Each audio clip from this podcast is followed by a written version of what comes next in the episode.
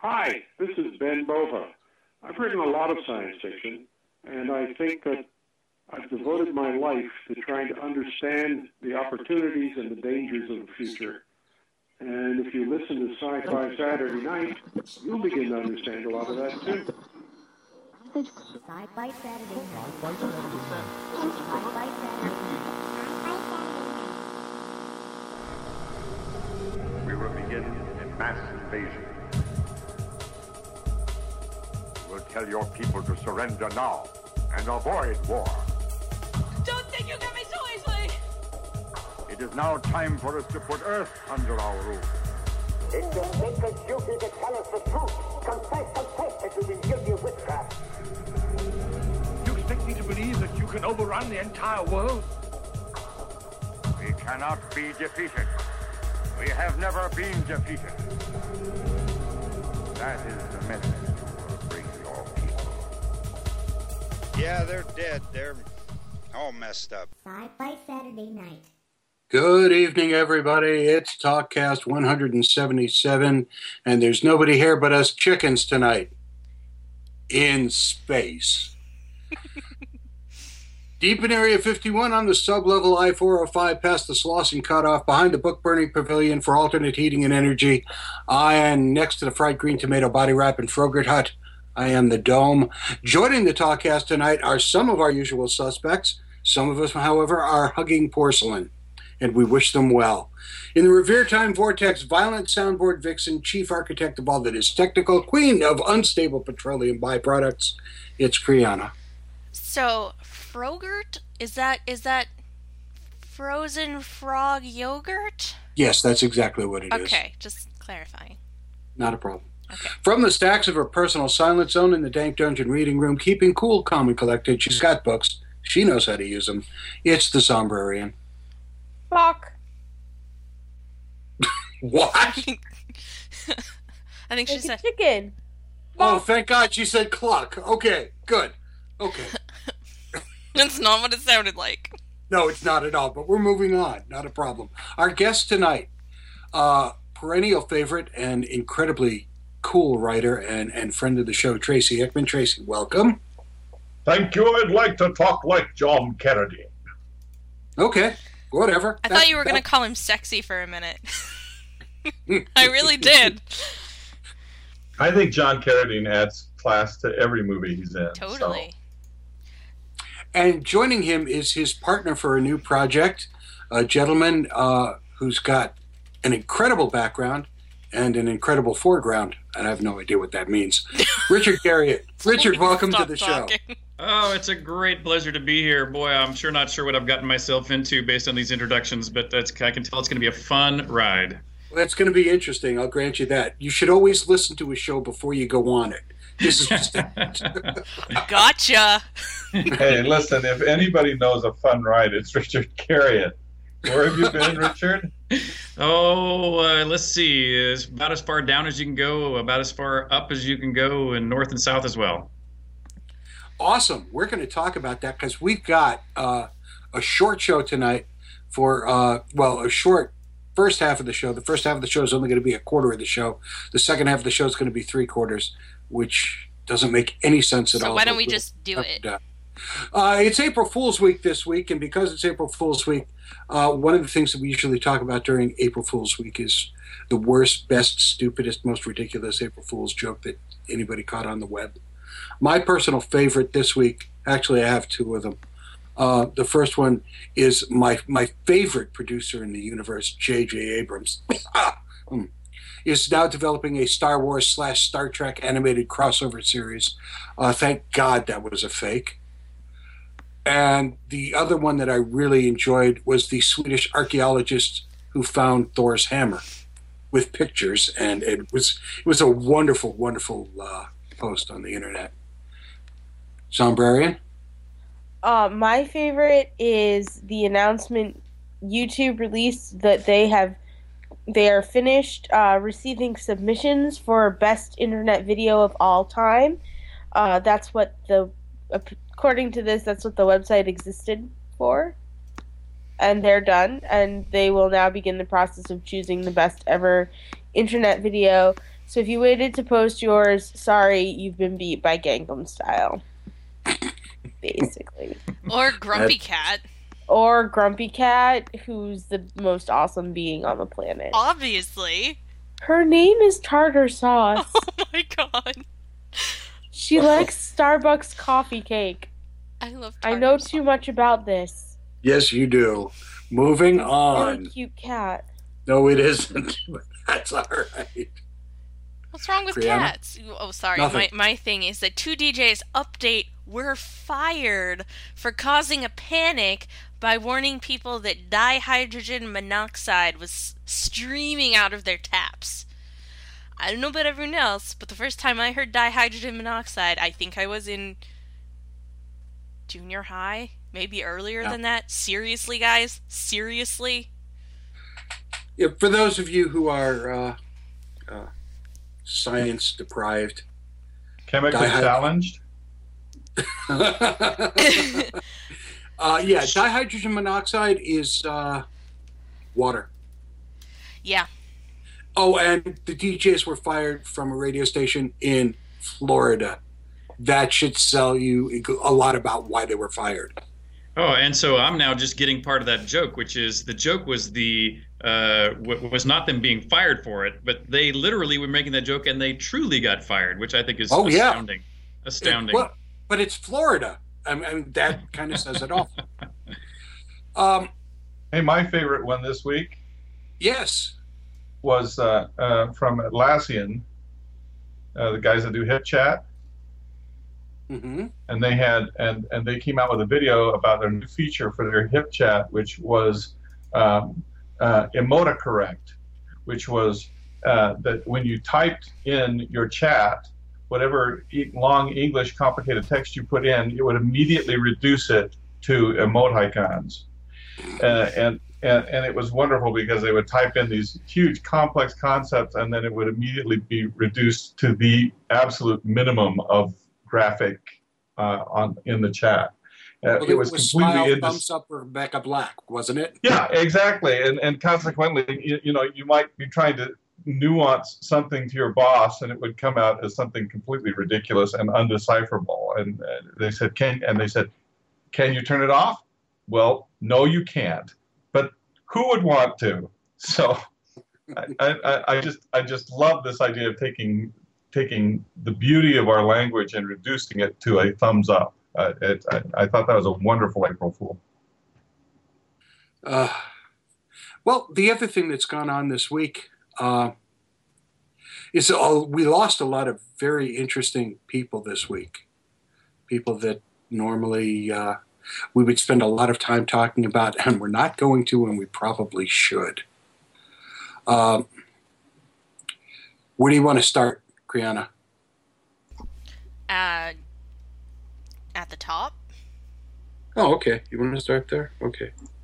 Jane Henson died this week, born in 1934, uh, of complications from cancer. Uh, the wife of Jim Henson, who kept the Henson Foundation and Henson Studios alive after his death, along with their children. Uh, it's hard to downplay the role that the Hensons had in entertainment and in. Uh, movies, television, that kind of stuff.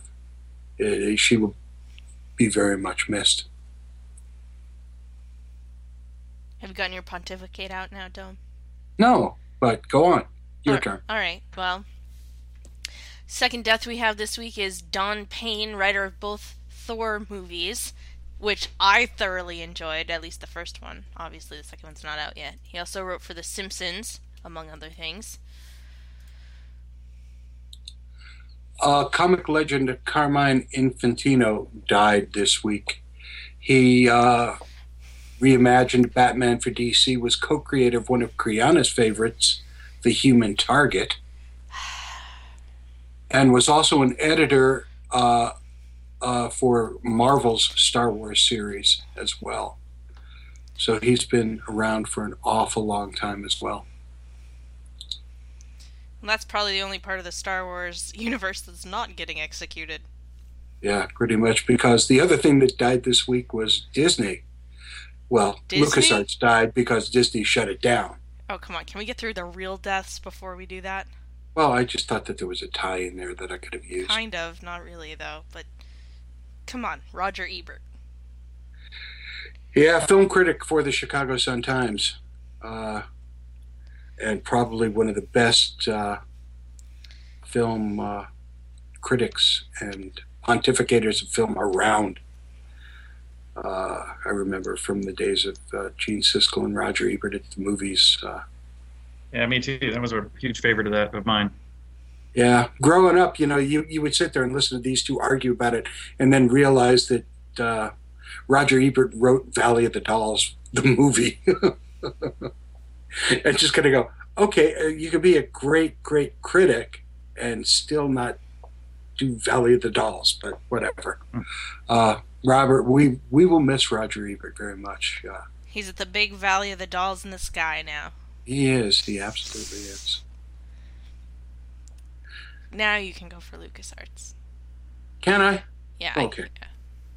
So Disney decided that uh, LucasArts wasn't really viable and did not fit in with their new fiscal and uh, business structure, and basically just shut them down. Not basically. Literally. Literally. Everyone is out of a job. I wish we were looking for game designers right now. Because, damn. Hey, I know someone who is. No, I, I'm saying, I'm saying we're no. My my company that I work for in real life, we we hired a game designer, so now we don't need any more. But if we did, I would. if totally, anybody needs game designers, the entire staff of LucasArts is now looking for work. That's And obviously, they've done, uh, you know, they've obviously done some great, great, uh, innovative products. And one of the things about LucasArts is, um, you know, if you look at the, uh, you know, different teams, different companies often have uh, uh, different styles of games they produce that they're brilliant at and kind of really push the state of the art. And, and LucasArts definitely had, you know, a, a fingerprint uh, on, you know, the, a, a palm print, a handprint, uh, footprints even all over the vector of, of gaming that they really shepherded for many, many years, decades, really. Yeah, it's uh, there was very some very innovative stuff that came out of that, as did most of everything that Lucas did. So, uh, you know, we could we could sit here and talk about. Well, that. that was depressing, Fraggles. Yeah, it was. Speaking of depressing Fraggles, Kriana, uh, what's our Well, video? I mean, the video video of the week this week is the supercut of every time the Fraggles are morbid. oh. Yep. Oh. Yep. It's Yeah. it's actually a lot. Yeah, you know, and it's really What funny. if Until I, until I read that, I didn't realize how true that really was. But man, they really always are. They're always like something's always really wrong. Death and pestilence. yeah, pretty much. So we're gonna we're gonna embed that into this week's uh, post, so that you all can just sit there and stare at it and be depressed along with Gobo, Moki, Wembley, Boober, and Red. Mostly Boober and Wembley, though. Mostly Boober and Wembley. now, normally this would be the halfway point in the show because we're actually done with all the uh, news that we're going to deal with this week, and it's it's actually a quarter of the way through the show, so a quarter of the halfway point, uh, in which we're going to bring in our guests who we've been talking with. Do you even understand what you just said? No, I haven't got a freaking clue. and It's fine. Oh. about I three think I heard that particular explanation on a Doctor Who episode. yeah, Um, it was particularly wibbly wobbly, and that sentence certainly got wobbly. away from him. absolutely did. News Um, done. Guests now. Fire bad, tree pretty. yeah, that's about right. Uh, a couple of weeks ago, I guess, or maybe a month or so ago, we were talking to Tracy about some new project that he had just kind of gotten involved with, and he was really excited to talk about it. And the project was Shroud of the Avatar. And at that point, Tracy said, We should really talk about this on the show at some point. And we went, Hey, let's do that. In order to do that, we have to bring in the gentleman who's behind Shroud of the Avatar, who's doing the work. Yeah. Uh, Richard Garriott. Richard, welcome to the show. Oh, thank you very, very much uh, for having me on. And uh, uh, of course, I'm only one uh, of the, the, the tip of the spear, so to speak, on the team uh, building this project. There's a, a whole uh, mess of us down here in Austin, Texas, plus plus Tracy now too as our honored and revered member of the team. How did you guys meet? How did you guys get together? well, that goes Wow, back a long story, way. Yeah. yeah, Tracy, you want to go back? Was it a Gen Con the first time or Dragon Con the first time? That was Dragon Con, I think, the first time, Richard, um, when when both of us discovered our um, mutual regard for uh, Tom Clancy, as I recall. I, yes, in fact, I, I love the way you phrased that. It was very tactful, and uh, uh, but uh, but yeah, no, that was a, a very. It, it, it was one of those. I think one of the many reasons we liked each other or hung around to each other so much that same time was sort of like a, uh, you know, the military foxhole buddies. You know, when you're in the trenches and and you know things are happening around you, you you you you you grab a hold and hang on to the sane people nearby you as best you can. So uh, Mhm. in any case, uh, I know how that that's how I felt that week. In addition Yes. to my admiration in general for you. Yeah, forged forged in the crucible of Tom Clancy, as it were. Yes. exactly. Yeah, actually, yes. I, I I'd actually played Richard's games uh, uh, before we'd met, and had a huge admiration for his work. And uh, it was a real uh, delight for me not only to get to meet him as as we first did then at that Dragon Con um, uh, so long ago, but um, but also discover um, uh, a really interesting friendship and and that's that's lasted down through these down through these years.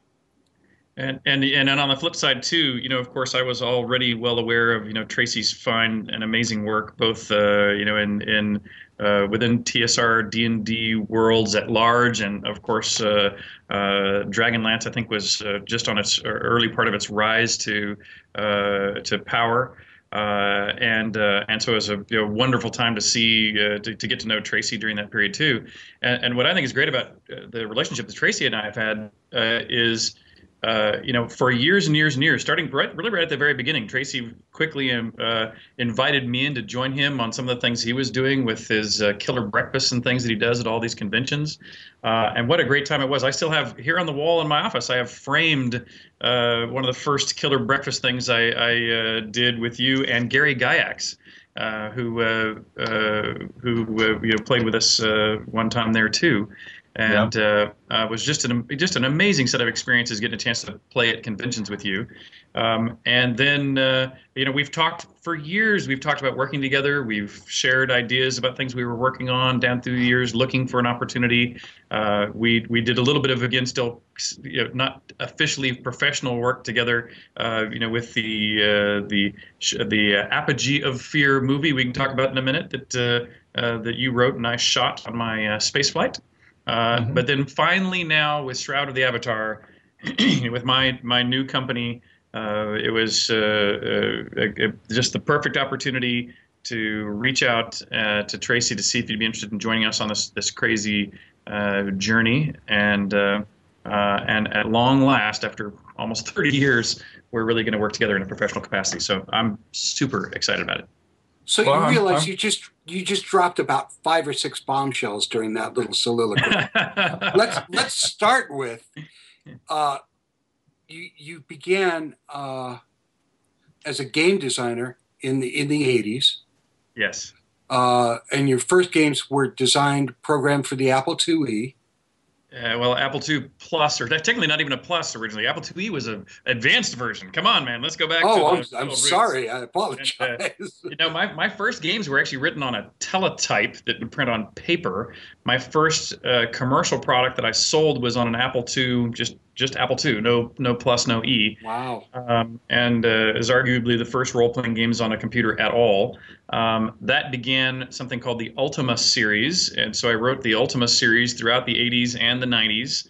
Uh, it, uh, for many of its incarnations, uh, a number of a good number of uh, uh, bestsellers uh, down through that period. Uh, and the last of the Ultima series was called Ultima Online, which was the very first ever true massively multiplayer game and kind of opened up a whole new genre of which uh, even those people who don't remember Ultima Online, there's still a lot of people playing Worlds of Warcraft, one of my competitors that's now the biggest MMO out there. uh, but I really uh, did the first game of that type. And uh, uh, and now I've formed a, a, new company. My newest company is called Portalarium, and uh, we're building what I consider the spiritual successor to my Ultima series. And as we're getting that started up, I said, "Man, you know, I really need some story help. These they've really gotten a lot more sophisticated than they were in the in the old days." Uh, the games can now actually take advantage of proper writing compared to the stick figure art I used to use and the um, you know poorly spelled but minimal text that we had in a game. And, and now that we really need and can support proper story, I, I, I needed the best talent I could find to see if I could convince somebody of true skill to join me in the storytelling effort, and that brought me right back to Tracy. Go no further. well, I'll tell you, and this actually has been a very serendipitous thing. I mean, it's it's it's karmic, really, um, uh, because um, this uh, this comes at a point in my life and in my uh, career cycle um, when uh, when what I have learned down through the last 30 years about story and the structure of story and how story functions. Um, uh, uh, comes together with what Richard is doing uh, in, in, at, at exactly the right time. I mean, um, uh, the technology has developed to the point now, um, and the uh, uh, the the, the, under, the understanding of game and the understanding of story have all developed to the point now where we can do something that Richard's been dreaming of doing for quite some time. And he's been talking about the parameters of this game um, for some time. And I can remember, uh, even in our early discussions, him talking about where he really wanted to take games and what he really wanted to do with games. And we've reached that point now where all of this has come together at, at, at exactly the right time. It's it's it's very karmic to me to see that that that all of these pieces are coming together um, uh, at the same time, the same same place. Um, I wanted to work with Richard for years, and we've never quite been able to find the right project that, uh, where all of these skills could come together at once. And um, it's a it's an absolute joy for me working on this. Well, I mean, you obviously, you know, with all of uh, your gaming background as well, you, this is not something uh, form you're unused to working in.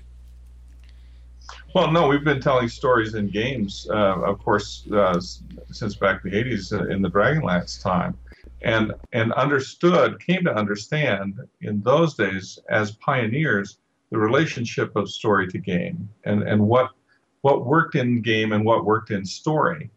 And we developed in those days an entire set of tools for that uh, that had never been done before. And it's interesting that down over the resulting decades, most of those tools have been lost. Um, what do you mean by that? Well, uh, the, an understanding of, of, of the, the matrix structure in game, for example, and, and how it relates to how it relates better to story. Story uh, story has a flow to it. There's a, uh, I mean, per force, story has a beginning and a middle and an end and and there's an entire flow of structure that runs through that that that moves the characters forward through the plot. Um, when uh, we talk about this to, uh, to, a certain extent in our uh, XDM book in, in, in, very basic terms. Um, when you look at story structure, and, and, and Richard is, intimately familiar with game structure as well. When you look at game structure, um, you can do the, the linear structure, which is you're at A and that takes you to B and that takes you to C and there's no branching, there's no there's no real alternatives. All that all that that can happen is that we grab you by the nose and drag you from encounter to encounter. Um, and a lot of computer games do that. Uh, it's the easiest way for them to get through a plot because they don't have to deal with the branching structure. Know, if you drag people down a linear structure, that's that makes it easy to tell a story but it's not very satisfying for the gamer because they're just being dragged from place to place. Now, on the other hand, the other kind of matrix that you can design is where you start in the middle and then you can go anywhere and do anything, and that branches out radially. This this radial kind of structure, for example, um, in a game, is really great in terms of player choice because they can feel like they can do anything and go anywhere and and, and that their choices are directly impacting the course of where they go in this. Except if it's Mass Effect 3. Okay, except sorry, sorry. It was too good. It was too good. I couldn't just leave that there. I just had to reach for it, didn't yeah, I did. Sorry. So, you know that that open kind of structure is really great in terms of player choice, but it's it's it's lousy in terms of story because there's no direction, there's no flow to the story, there's no there's no motion through the concepts here. You just kind of go wherever and and, And- what. And also, if things just continually branch, you have to write an infinite amount of content for for even though each player will only see one of the vectors through that content. Uh, but but I want to I'd like to throw in something else there, Tracy, too. That uh, that I think that we're at this very powerful moment, not only just to present. Um, you know, uh, a, a narrative in a proper structural way. But the thing that you and I are working on that I'm so uh, excited about it at, at a whole other level is you know the fact that if you if you when you're reading a book or watching a movie where you're the observer the main character goes through that classic Joseph Campbell's arc of starting you know uh, you know ill suited or ill prepared to tackle the grand challenge. And they learn something about themselves or they grow to recognize something in themselves uh, that that in fact shows that they are ready they are capable. And even though they might be a little hobbits or they might be uh, in some other way and you know a little farmer on another planet uh, you know they might uh, they, they seem unworthy at some level. They in fact rise to the challenge and, and win the day. And and when you put a player in that in that circumstance most games just start the player out as being weak and they become stronger and stronger. People min max their way to becoming powerful, and then they win by defeating the bad guy. And that is a completely different, much more hollow, a hollow uh, journey of just getting tougher than actually realizing, than, than kind of reflecting on yourself and to what you need to overcome. And and we're now, you know, the story that you and I are writing, that I'm the part of it that I'm particularly excited and proud about, is we're writing a story where the game will actually uh, provide you opportunity to first expose your weaknesses. I don't mean your weaknesses like I can't beat that orc. I mean your weaknesses like, are you really? Is there really a time where you would consider crossing the line into dishonesty? Is there really a time uh, where, in fact, I can I can prove that almost everyone is bigoted in some way with some preconceived things they've grown up with, even if you think you've risen above that as an adult? Uh, and so we're going to put the player into circumstances to really show them that all of us, including you, the player, are fallible. And because of that, you're at the moment not worthy of winning the game. And then we're going to allow you to go on a journey to prove yourself in a, in a way that is unique to you before you ultimately rise uh, and, and uh, win the day. Yeah, So one of Richard's. No, I'm sorry. so go ahead. Basically, you're basically taking that storytelling structure and that gaming structure and taking the best aspects of both and kind of pushing aside the the aspects of both that aren't going to work in this particular situation. Yeah. it becomes a personal journey, is what is is what we're talking about. One of one of Richard's basic tenets in in in terms of this game, and and certainly in terms of Ultima as well. But but a basic tenet of this game design is that the the character that you play in the game is an extension of yourself, literally. That that you are the person that's in the game, and that the journey that your avatar literally is making inside the game is your personal journey as well. And and so so the game has the story that we're talking about designing here, the structure that we're talking about designing here in terms of story is is a personal journey. It's not it's not you making the guy in the game do things. This is this is you that's going through this. Yeah, that's a very good point, Tracy. And uh, yeah, th- and the way I often even say that too is that you're not role playing Conan the Barbarian. Where because if you were role playing a character Conan the Barbarian, you should make Conan act the way Conan would act. And so, you know, if Conan's going around and killing villagers, you shouldn't feel bad about it because you're Conan at the moment. Uh, whereas we're really trying to tell a story where you, the real person from Earth, have found a way to get into this virtual world. Uh, you know, and, and by the way, you know, like in the movie Avatar, when you embody that avatar, you know, the use of avatar in a game sense actually comes from Ultima 4 Quest of the Avatar. When I was starting down this path of saying, I want this to be you in that character, not you're not you're not puppeteering an alter ego. And at the same time, your your design is ultimately for a massive multiplayer online game, which can also be played offline solo. Yeah, exactly right. And um, uh, and by the way, that takes an already incredibly difficult problem, makes it much more difficult. I was going to Um, say, you know, they, they work at cross purposes there because one design needs one thing and the other one needs quite Yes. different parameters. Yeah, it's it's already hard enough to tell an interactive story in a solo player environment. But but but I did that from you know Ultima One through Ultima Nine, and then when we did Ultima Online, we had a great multiplayer environment, and we did not do a very good job telling stories in it. And so the challenge we wanted to take on in this game specifically was how can we tell a really compelling story that allows you to not feel like your friends are racing across the same finish line running next to you in the same game uh, and, uh, and and give you that same sense of I am the victor if I actually reach the end uh, like you do in a solo player game again not seeing all your friends running across the same finish line and and so how to do that is uh, one of the biggest challenges but you know uh, Tracy and I are more than up to the challenge Wow, I feel like I should be inserting some bitterness at Blizzard at the moment. but I just kind of feel empty inside, just like Diablo 3. Oh, snap. Well, part of what we're trying to do here is to provide not just a gaming experience, but a meta experience here. Something that something that that is reflective and that is uh, uh, that takes us takes us beyond just playing a game, but um, in learning how to deal with one another and interact with one another and and take us not from who we are, but who we should be. exactly All right, so I'm going to have to Sure. ask you to stop being so awesome right now because I don't think I can even wait another 62 hours for this game. But I feel like I have much longer than that. yeah I'm, I'm afraid you do we, we can let you in on the prototype but it's not that much fun yet I don't care. I played Glitch. Did I not mention that? that wasn't fun at all, but it was adorable. So I didn't care. Now, from from a purely technical standpoint, Shroud of the Avatar is planned to be PC, Macs, Mac, and Linux compatible. Initially, those are the three, and that's and and frankly, that list is there because that's what our cross compilers support uh, trivially. So we can, uh, you know, it's not much harder than changing a few environment variables and recompiling. Oh, okay. Uh, I, I would have thought that would be more difficult than it sounds. No, it's actually pretty. It's actually fairly straightforward, and uh, uh, for at least those three platforms.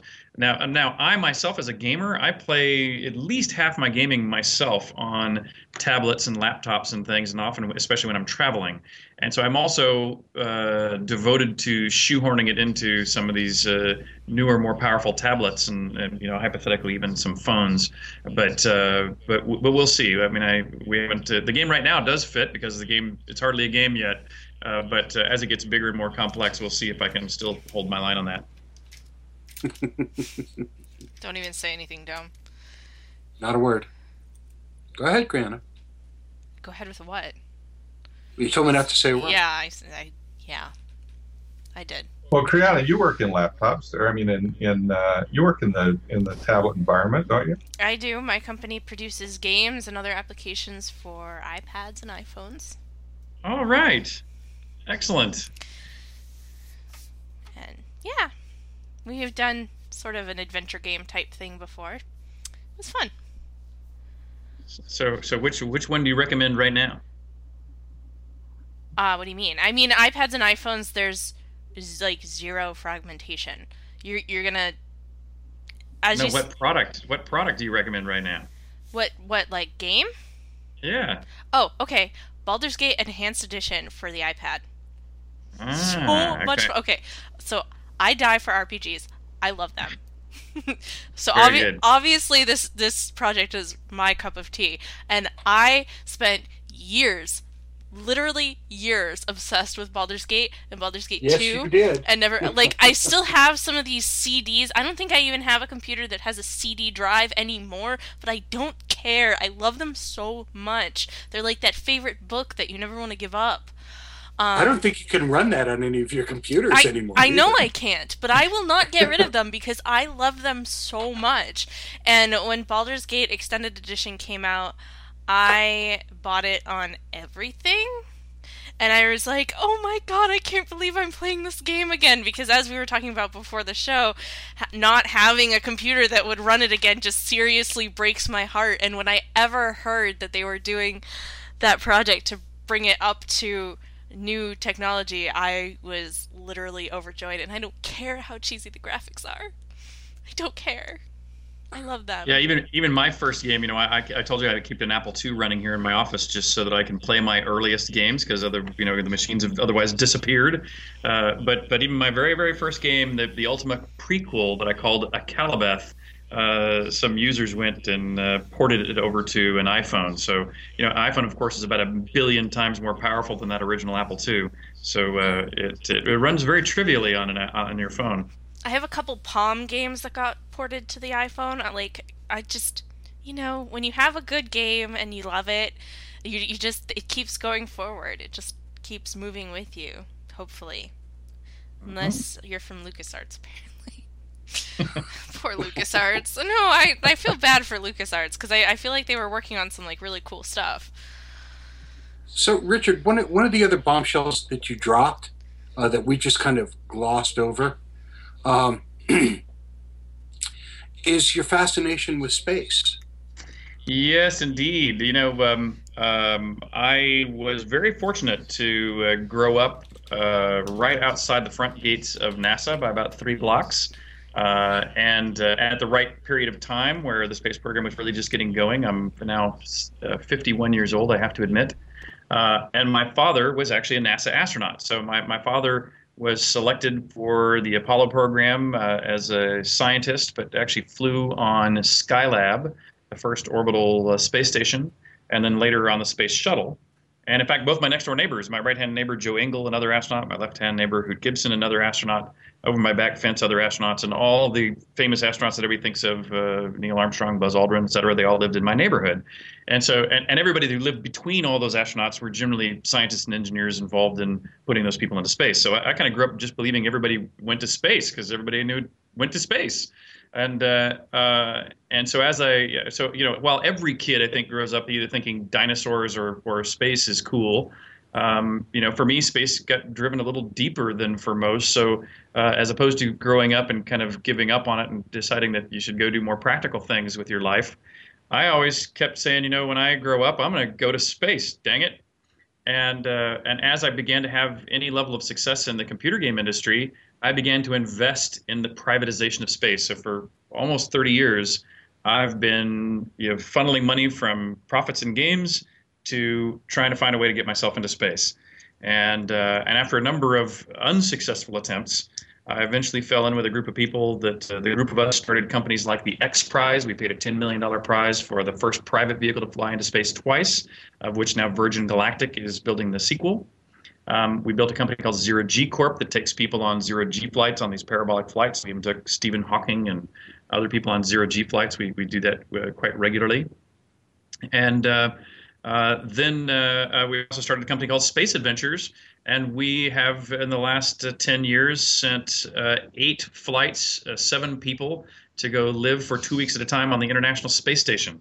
And and as one of the company's co-founders, and with my intent, the whole intent of me becoming one of the co-founders of the company was that I could take myself to space. And so, uh, as soon as I could uh, sell off, you know, most of the rest of the assets of my life and take myself into space, that's exactly what I did. And I've never had an actual person who was in space on the show before. So, Well, it- how cool is it? Come on. It, how yeah, cool it- is it? It is as cool as you would think. And by the way, you know, it, it's still even though we didn't do, even though we've been in space now for 50 years, I'm still only the 483rd person to have left the Earth. So it's such a small number, you actually know what the number is. And uh, uh, and and what I found really amazing about spaceflight is that the two parts you expect to be amazing, launch and reentry, are amazing, but in ways completely different than even being so close to space programs I expected. You know, launch you you might expect to be scary and terrorizing in some way and loud and violent and full of vibration. Uh, but in fact, it's quite the opposite. When you're on the inside of a, a liquid fueled rocket like the Soyuz that I went up on, when the engines light up, you you don't hear anything and you hardly feel anything. And when the vehicle begins to rise, again, it, it rises so slowly at first, you can hardly feel it. All you begin to do is you begin to feel yourself slowly sinking more heavily into the seat that you're inside of. And it accelerates faster and faster, and, and the rate of acceleration increases also. Uh, where, but it takes about four minutes to reach maximum acceleration. Uh, and uh, uh, and you're pushed back into your seat at about four and a half G's or so, and then for eight and a half minutes you're sitting there as all of the fuel this this rocket is going away, uh, and but in eight and a half minutes you've burned you know 95% of the mass of the entire vehicle has been shot out the, the the nozzles on the rocket engines, and the thing cuts off and you're floating beautifully in space. Um, and and the reverse is true too. You know, re- the re-entering the atmosphere is also again very silent, very smooth. As soon as you have contact with the atmosphere, immediately a plasma plume builds up around you that is hotter than the surface of the sun, and the vehicle begins to melt around you. So literally, my, my shoulder is by the window, and so four inches away from my shoulder, it's hotter than the surface of the sun, and you can watch the melting vehicle melting around you, even though it's still perfectly silent, perfectly smooth, and perfectly comfortable on the interior. But uh, but by far the most profound part is just sitting in space, looking out the window, back at the amazing Earth that we live on, and you know not only is one picture, of course, uh, yeah, astounding, but but it's like a fire hose of information about the reality in which we live that is just pouring into your mind. And uh, uh, and every minute of and every hour and every day that you spend at that window you you feel like your knowledge of the world that we that we live in it just uh, you know uh, races higher and higher. Uh, and so it's just an amazing uh, opportunity. Your father actually watched you get launched into space. Yeah, he actually helped me design my mission plan. He helped me board the rocket. He uh, he ran my mission control team uh, the whole time I was in space for all the experiments that I was working on, and he came out on the rescue helicopters to pick me up right uh, you know moments after uh, landing back on the Earth. How cool was that? Seriously. I uh, mean, no, that was that was very cool because uh, it was a chance to really you know share at a, a very deep level something that you know few people have, have experienced at all and uh, definitely few, you know, well, in fact, I'm, I'm me, me, myself as an American and uh, another individual as the first Russian, we returned from space together as the first two people ever to go to space and back. And uh, so, uh, you know, our fathers were both there, and so it was a great, uh, you know, Russian and American father and son moment uh, as we came back from space. Second together. generation space travelers. Yeah, we were the first two. Wow. So I, am kind of at a loss because. Stop I, being I sat, so awesome. You know how hard it is for Dome to be at a loss? This like never happens. Unless there's happens. boobs. Hey, but but but by the way, there, but that's also again what brings us back to where where Tracy and I uh, have done a lot of the stuff together. Um, you know, while Tracy was so kind to let me dive in on his killer breakfasts, uh, uh, you know, down through the years, um, Tracy, when he was working on a game system once upon a time uh, that I that I don't, don't, think he ever published it to, uh, into the general public uh, uh, through a, a, big publisher yet, but uh, I think you called it Party Flicks. And yeah. five or ten years ago, you had given me a prototype box of this Party Flicks, and and it, it, and it was a, a kind of a, a, a play at home kind of like a murder mystery party, but in this case, you end up making a movie. And and and as I was thinking about my trip in space, and I, I kept that, I still have literally at my house. Uh, I see it every day when I go home. I see that Party Flicks box, the prototype I have for ten years of my life. Going, that is a brilliant idea. Someday that just has to get made. And as soon as I thought about myself uh, going up into uh, uh, up into space, I then uh, realized that this was the time to to to call up Tracy and say, look. I really need you to write me a movie so that when I'm in space, I can one at a time grab my crewmates, take them off into you know some private corner, take a, a piece of film in one take, and uh, and by the end we have made you know the first science fiction movie ever made in space. And uh, Tracy, um, you know, took up the challenge immediately and wrote a brilliant piece of fiction uh, we had a, a, a wonderful time uh, shooting in space. But uh, I'm sure Tracy can tell you more of the detail. Yeah, it was actually that it was it was a challenge. It was really exciting to do. Um, it was the we had all kinds of constraints. Of course, we knew that Richard was taking the camera up with him uh, into space to record his uh, uh, the adventure that he was on and the events that were up there. Um, but you know, it's not like you can take much more in the way of equipment up with you.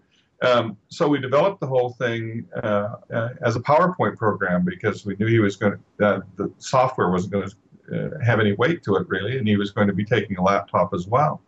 So we designed this um, uh, piece of, of uh, PowerPoint so that it had had the entire script on it in in um, the form of cue cards. So all he'd have to do is like show them the the the screen and uh, read this line and, and film it. And we even did a translation of that uh, so that it was both in English and in Russian. and, and, Richard could tell you more about how all of that worked. But but uh, just you know creating it was so exciting for me. The idea that, that something that that I had worked on, Richard was going to take with him up into space was was an absolute thrill. And I wanted to participate so badly in this in this process that that I said, you know, I'm going to I'm going to go out there and I'm going to watch the space the space stations across the sky. We're gonna we're gonna go out there and, and we're gonna see Richard fly overhead. Uh, and so I uh, I looked it up, and you can do this. You go on the NASA website, and it can tell you when you can see this the International Space Station fly overhead. So we figured out the time, we figured out the angles, figured out the degrees, where to look in the sky at, at what time, and it was uh, the best time to see it is is right either at dawn or at sunset. And uh, so my wife and I, we got all bundled up. It was it was bitter cold, and went out uh, to the the ridge here by our home so that we could wave at Richard as he flew over in the International Space Station. And I said, now, honey, it's going to be coming up over here, right about this angle. You'll be able to come over, and and, and we'll we it'll it'll be moving through the sky. And we've been used to looking at you know uh, at small satellites that uh, were in polar orbit and in the night sky and seeing them go over. So we were looking for this little tiny pinprick, you know, barely visible uh, kind of thing, and it went over. But what Richard had failed to explain to me is that the International Space Station is the third brightest object in the sky. And follow, you know, the only two other brighter objects are the sun and the moon. And so, you know, when the International Space Station came up over the horizon, I said, Holy mackerel, is that it? Well, yeah, that was it. And it was it was moving to see him flying overhead. I can't I can't explain it. And, and and to know that my friend was here flying through the heavens like this was was absolutely astonishing for me. And yes, we did wave, as ridiculous as that is, um, just so that we could feel a part of that. It, it was it was uh, actually really uh, an important experience for me too.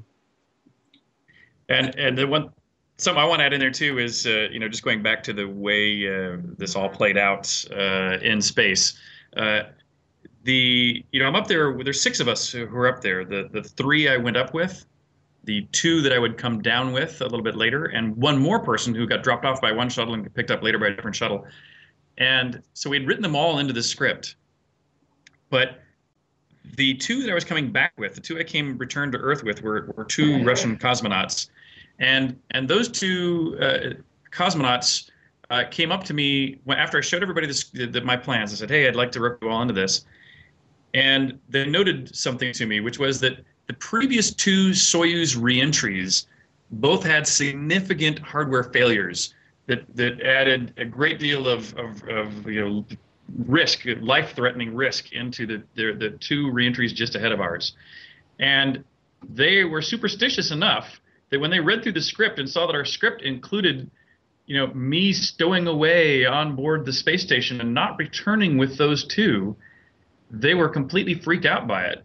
And so they said, you know, Richard, you know, I'd love to participate, but we think it's bad luck if we participate in your little film.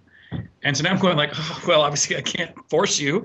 And so, uh, so now I had to do a rewrite while we're in orbit. And you know, Tracy gave me all these great materials, so I had to go back in and you know work on my laptop to kind of restructure bits here and there. And uh, we uh, then we went and filmed it without those two, and then Tracy had to roll with that. When we got all the stuff back at the ground, Tracy had to you know with the the, the, the digital clips that we had kind of uh, wrapped in as interstitials, he had to go make all these adjustments as well. Uh, but the whole thing worked out beautifully. And even as the story, since they were the story begins with them departing ahead of time, so to speak and uh, which was which was what was really supposed to happen in the story. So uh, so it all worked out perfect. I got to tell you, I, I, don't think I ever told you before, but I thought it was a brilliant rewrite on your part. By the way. Ah, thank you. Yeah. and the title of the film was Apogee of Fear. Exactly. And where can that be found now? It is available right now on YouTube. I've uh, just before we chat- chatted, uh, I looked it up to make sure you could actually find it. You can. Uh, it also will be included on. There's a DVD coming out of uh, the documentary made of my space flight. Uh, it'll be on that documentary as well. Very, very cool. So, I mean, you know, you've had fair, a fairly dull life, I guess, for the most part. Then. yeah. Well, Richard's Richard has Richard's visited the Titanic.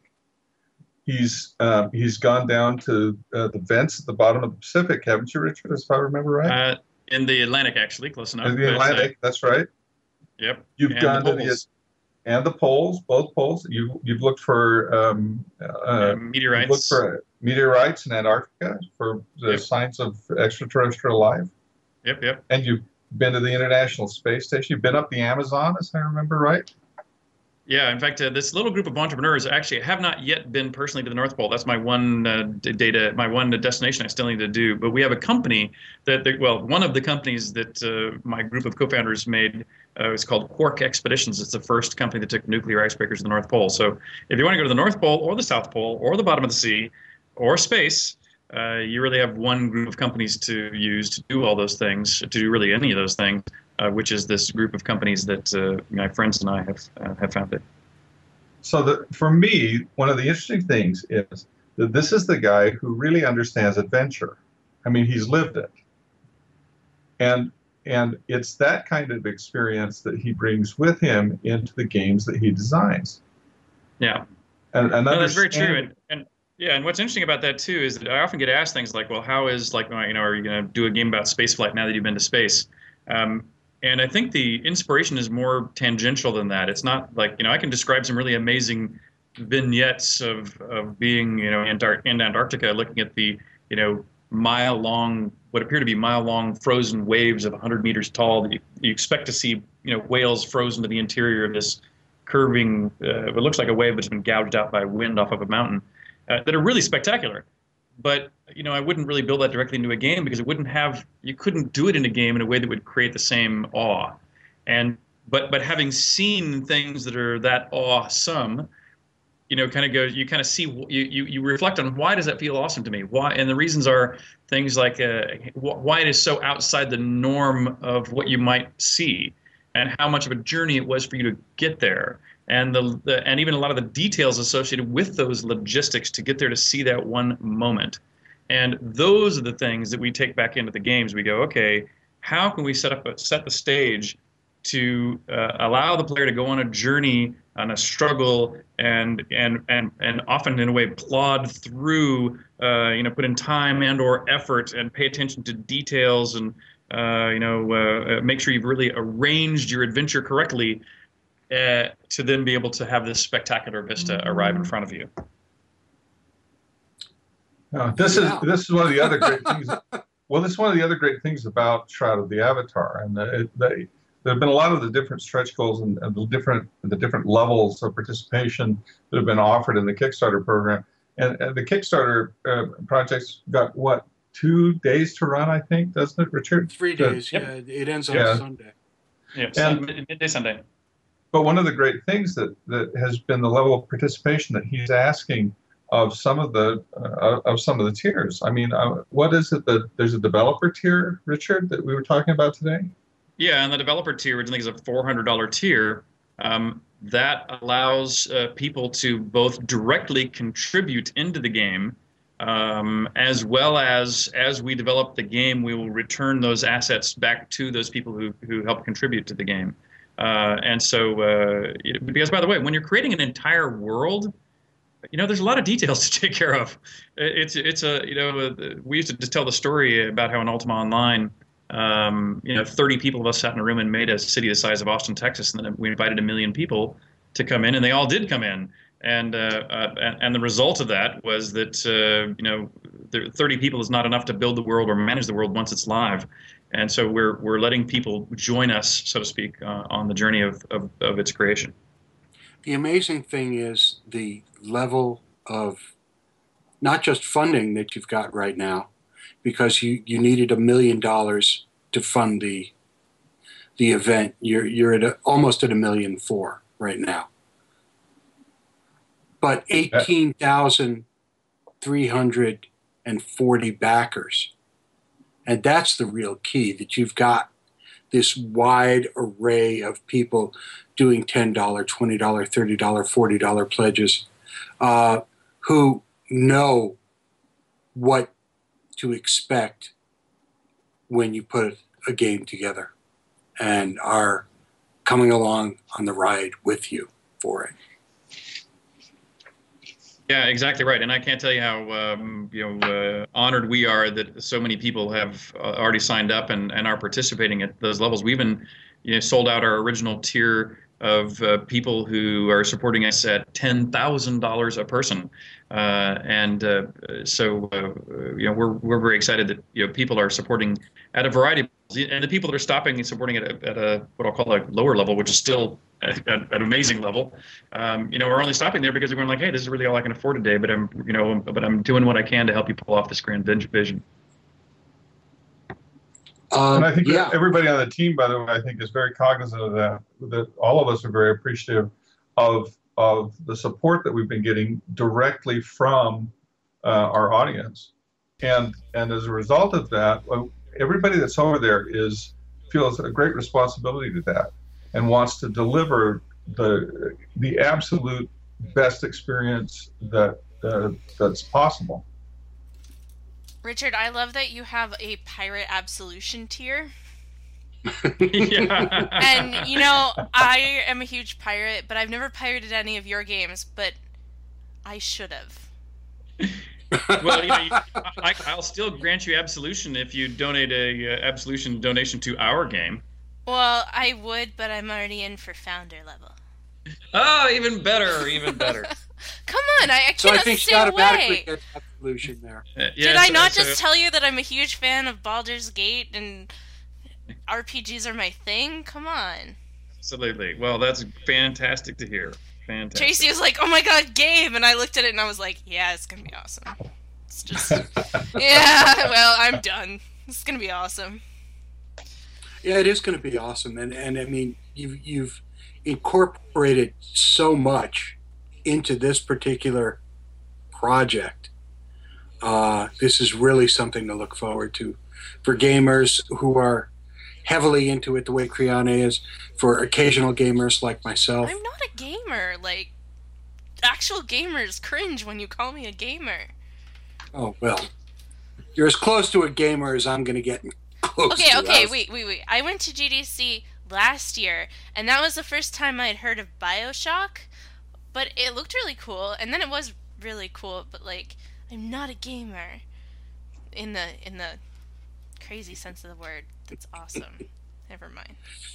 the game is Shroud of the Avatar, Forsaken Values, and Forsaken we are- Virtues. Forsaken Virtues. Damn it! Damn it! I was so good tonight, and I didn't. I didn't screw up anybody's name or anything, and then I screwed up the title of the. Ah. Listen, we It want had to everybody to Five dollars, you can be absolved. There you go. And we want everybody to come over to the Kickstarter project if you can, and it, and and even beyond that though, come to the shroudoftheavatar.com Absolutely. because we've still we're still going to have stuff going on over there. Richard Garriott, Tracy Hickman, guys, what a great hour! Thank you so much. Oh man, now I'm totally not ready with the music because I was so like into what we were talking about. That's how you know. That's how you know I'm paying attention. If I'm like right in with the music, it means I was not Yeah. paying attention. Yeah, If I'm it's- caught off guard, I'm like, oh crap, that means I was interested. So Well, what I'm worried about is this Zombrarian. Are you there? I am here. What have we got coming up for the next couple of weeks? no, no, no, I'm doing it now.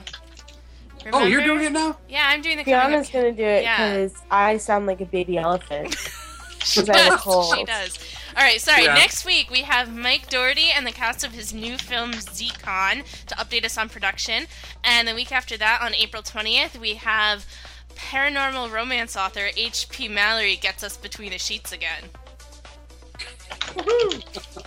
oh yeah. Sci-Fi Saturday Night is the official podcast of Boston Comic Con and Granite State Comic Con and Comic Art House. Please stop by Comic Art House and say hi to Bob and Kim for the best in art. I've screwed that one up too. I want to thank the guests for joining us tonight, Richard and Tracy. Guys, what an amazing, amazing hour. From the Revere Time Vortex, the sweetheart of the soundboard, Kriana, and Grammar Girl Zombrarian. Ladies, thank you so much. No, thank feel like we me. just- What? I don't know. What? Hi. I feel like we just filmed a Dos Equis commercial with the most. I don't always make podcasts, but when I do, they're awesome. I don't. I don't know. This is Dome saying, Genie, shared pain is lessened, shared joy is increased. Thus do we all refute entropy. Good night, everyone.